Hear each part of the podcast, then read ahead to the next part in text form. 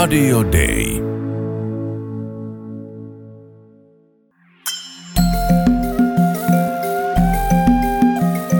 Usko, toivo, rakkaus. Mutta suurin niistä on rakkaus. Kirkko maailmalla. Tänään suuntaamme latinalaiseen Amerikkaan, tarkemmin ottaen Kolumbiaan, yhteen maailman eriarvoisimmista maista, jossa poliittinen, yhteiskunnallinen ja sosiaalinen tilanne on edelleen hyvin jakautunut.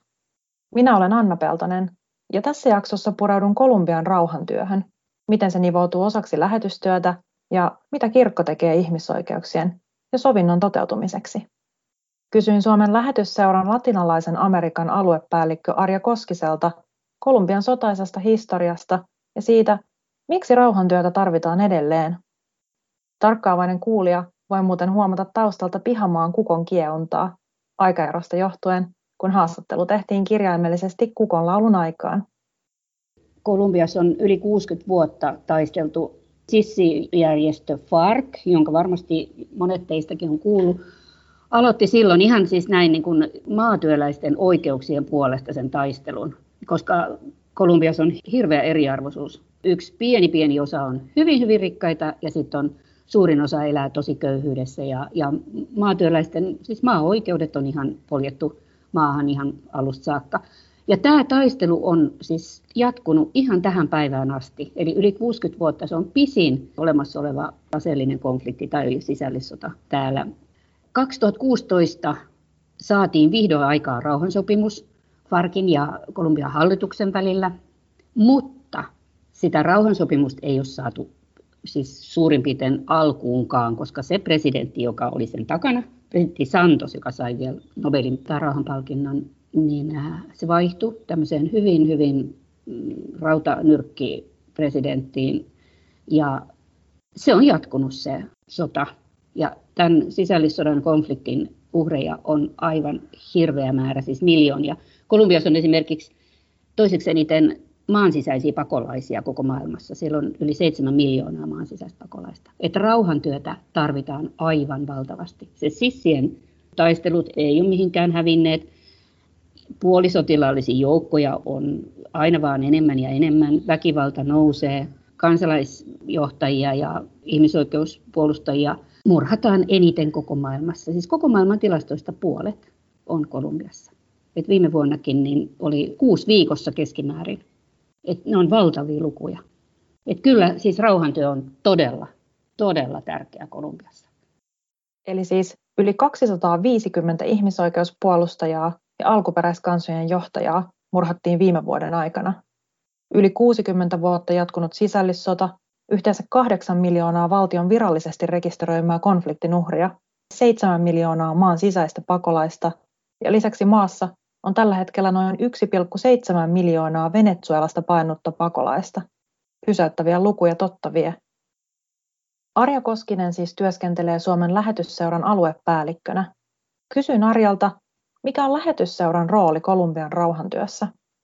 Mehän tehdään työtä kumppaneiden kautta ympäri maailmaa ja meidän kumppanit Kolumbiassa on Kolumbian pieni evankelis-luterilainen kirkko, IELKO, ja sitten luterilainen maailmanliitto kaikki tavallaan perustuu siihen niin kuin rauhantyöhön. Et kirkko esimerkiksi on kovasti profiloitunut siihen rauhan ja sovinnon työhön, niin meillä on näiden esimerkiksi Farkin entisten taistelijoiden sopeuttamiseksi yhteiskuntaan. Meillä on yksi ihan erityinen hanke. Meillä on alkuperäiskansojen afrokolumbialaisten maa-oikeuksia puolustavaa vaikuttamistyötä on toimeentulotukea sillä, että ihmiset voisivat pysyä omilla maillaan, on psykososiaalista tukea näille konfliktin jalkoihin jääneille.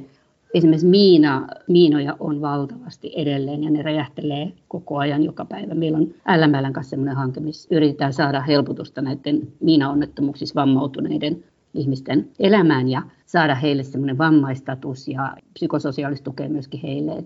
On toiseksi eniten tosiaan maailmassa Afganistanin jälkeen, niin Kolumbiassa on eniten miinoja. Hurjaa. Siis toiseksi eniten koko maailmassa. Kyllä. Esimerkiksi miinaonnettomuuksissa on tämän vuoden kahden ensimmäisen kuukauden aikana kuollut tai vammautunut jo 27 ihmistä. Vuoden 2020 aikana uhriluku nousi peräti 46 prosenttia edellisestä vuodesta. Kuten Arja kertoi, työtä tehdään siis kumppaneiden kanssa ja kautta. Kysyin Kolumbian evankelis-luterilaisen kirkon pastori John Hernandezilta, miten kirkko toimii rauhan edistämiseksi. The Evangelical Lutheran Church in Colombia has at least uh, three ways to work on peace. Hernandez kertoo, että rauhantyötä tehdään kolmella tavalla. Ensinnäkin kirkko auttaa yhteisön jäseniä ymmärtämään rauhantyön merkitystä. Toiseksi se pitää huolta konfliktin uhreista, joita moni kirkon jäsenkin on. Heitä autetaan elämän uudelleen rakentamisessa, esimerkiksi psykososiaalisen tuen avulla.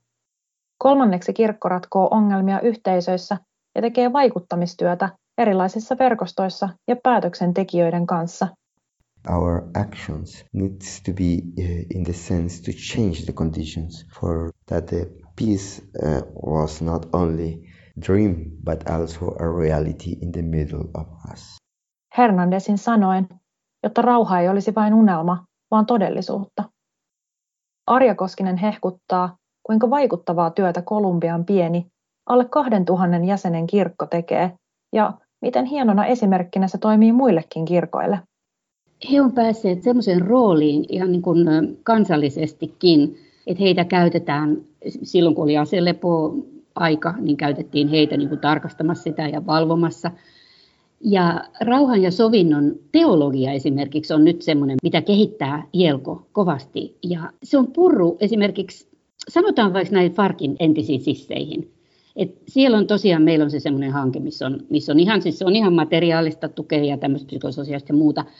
Mutta kun se on, se kirkko tekee sitä, niin se otetaan vastaan ihan eri tavalla kuin joku, mikä tahansa järjestö tai joku hallituksen instituutio, koska siellä on hirveän paljon konfliktia, niin kuin semmoista e-, epäluottamusta niin kuin näihin hallituksen jäseniin, niin kirkko on neutraali, se on läsnä, se on siellä ruohonjuuritasolla paikalla ja, ja heihin luotetaan. Se on uskomaton nähdä, miten hienosti niin kuin, kirkon ihmiset otetaan vastaan. Piispa esimerkiksi, varmasti maailman nuorin piispa, meidän, meidän Kolumbian piispa Atahualpa Hernandez, hän on varmaan joku 30 ja risat, niin hän tulee sinne farkuissaan ja, ja puhuu ihmisten kanssa ja on hyvin lähestyttävä. Ja sitten muukin toiminta, mitä kirkolla on, niin siinä on melkein aina niin se semmoinen rauhantyö siinä alla, koska Kolumbiassa ei oikeastaan voi tehdä mitään, jos ei ota sitä huomioon ja ota vakavasti sitä. Että ei voi esimerkiksi edes perustaa kasvihuoneita mihinkään tai kasvimaita, niin kuin meillä oli semmoinenkin hanke on ollut ennen, jos ei samalla ota huomioon sitä, että mikä se on se riski, mikä, miten sitä kyläyhteisöä kehitetään ja muuta. Kolumbian kirkko on todella hyvä siinä. Kirkko maailmalla. Lähetysseura puhuu kokonaisvaltaisesta lähetystyöstä. Palataan muutaman viikon takaiseen jaksoon, jossa lähetysseuran kirkko- ja teologiayksikön päällikkö Tero Massa kiteytti sen näin. Kyllä kokonaisvaltainen lähetystyö tarkoittaa sitä, että evankeliumia julistetaan sanoin ja teoin. Tässä lähetystyössä otetaan koko ihmisen todellisuus huomioon. Eli me ajatellaan, että siinä on hyvin vahva myös diakoninen ulottuvuus. Kysyin aluepäällikkö Arja Koskiselta, miten hän näkee rauhantyön linkittyvän kokonaisvaltaiseen lähetystyöhön. Kirkon tehtävähän on olla siis rauhanrakentaja joka tapauksessa. Ja lähetysseura on kirkon lähetysjärjestö. Yksi teema meillä, toivon teema on nimenomaan tämä rauhan ja sovinnon vahvistaminen maailmassa. Niin se on sitä lähetystyötä, kun viedään ihmisille sitä Jeesuksen sanomaa rauhasta.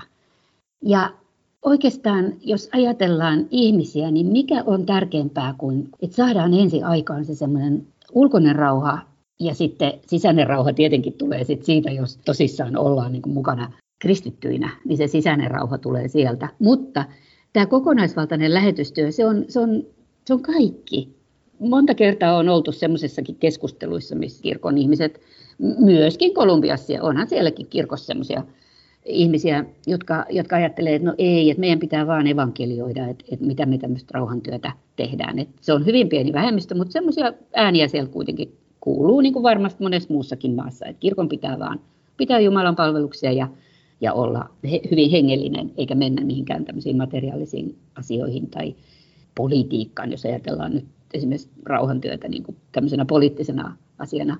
Mutta jos haluaa pelastaa ihmisiä Jeesukselle, tehdä sitä lähetystyötä, niin mikä sen parempi kanava on kuin se, että tuoda heille sitä rauhaa ja sitä toivoa heidän omaan elämänsä siihen kurjuuteen ja siihen kärsimykseen, mikä heillä on esimerkiksi sodan jaloissa tai aseellisen konfliktin jaloissa, niin kuin Kolumbiassa. Kolumbian evankelis-luterilaisen kirkon pastori John Hernandezin mukaan rauhantyö on jokaisen kristityn tehtävä. Uh, it means that to be Christians is not only about a religious issue, it's not only to have a good tradition and good dogma, but to live like Jesus wants. Kristittynä olemisessa ei ole vain kysymys uskosta, vaan elämästä Jeesuksen esimerkin mukaisesti, luoden sovintoa meidän ja muiden ihmisten välille. Kun puhutaan rauhantyöstä, puhutaan työstä, joka edistää yhtäläisiä ihmisoikeuksia. Tämä on evankeliumin keskeinen sanoma. Olemme kaikki ihmisiä, Jumalan lapsia. Tarvitsemme vain yhtäläiset olosuhteet vastaanottaa Jumalan armo ja rakkaus. What I'm saying is that all Christians needs to work in their own lives for provide conditions of dignity for the life for all the people around them. Hernandez korostaa, ettei kaikkien meistä suinkaan tarvitse olla aktivisteja. Riittää, että kohtaamme ympärillämme olevat ihmisarvoa kunnioittaen. Rauhanrakennus on pitkäjänteistä työtä ja kuten tässä lähetyksessä on käynyt ilmi, ihmisten ongelmat hyvin moninaisia. Kysyin Arja Koskiselta, mikä tuo hänelle toivoa rauhantyön keskelle? Jos ei olisi toivoa tässä maailmassa, niin tämä olisi kyllä todella paha paikka. Täällä olisi todella kurja elää, kun katsoo, miten paljon pahuutta ja, ja kärsimystä tosiaan maailmassa on. Et usko, toivo ja rakkaus, tämä ehkä kuulostaa nyt kliseiseltä, mutta siis se on meidän, pää, se on meidän perusta. Raamattu ei ole klisee.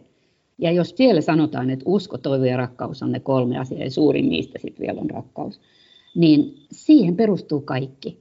Ne liittyy yhteen myöskin, että jotenkin tuntuu, että mitä toivoa voi olla, jos ei ole sitä uskoa siinä takana.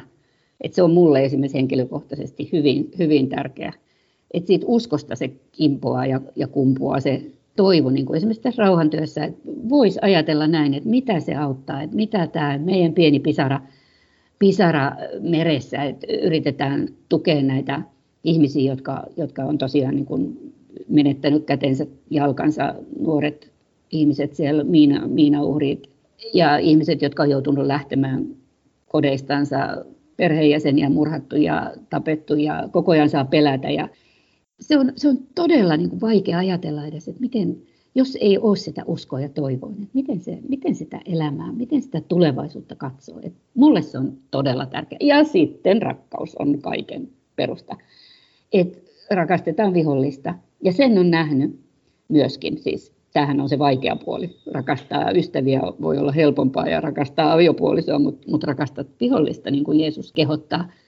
Niin se on nähty siellä, että kun tehdään tätä työtä siellä esimerkiksi näiden entisten sissien, Farkin sissien ja sitten niiden ihmisten niin kuin kylissä, jossa he on asettautuneet asumaan, monet näistä, jotka on nyt siis rauhanprosessissa mukana, niin niiden kylien kylkeen, mitä he ennen tavallaan terrorisoi. Että ne tekee nyt yhteistyötä nämä, nämä väestön osat ja rakentaa sitä elämäänsä yhdessä. Se tuo toivoa mulle.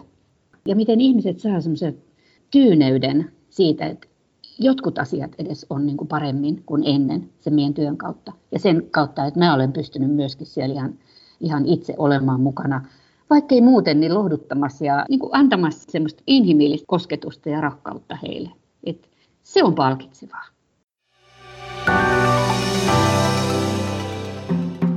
Usko, toivo, rakkaus. Mutta suurin niistä on rakkaus. Rakkaus on tekoja. Auta lähimmäistäsi ja osallistu Suomen lähetysseuran työhön maailmalla. Lahjoita 20 euroa lähettämällä tekstiviesti Auta 20 numeroon 16155 tai lahjoita verkossa Suomen lähetysseura.fi. Muutetaan yhdessä maailmaa.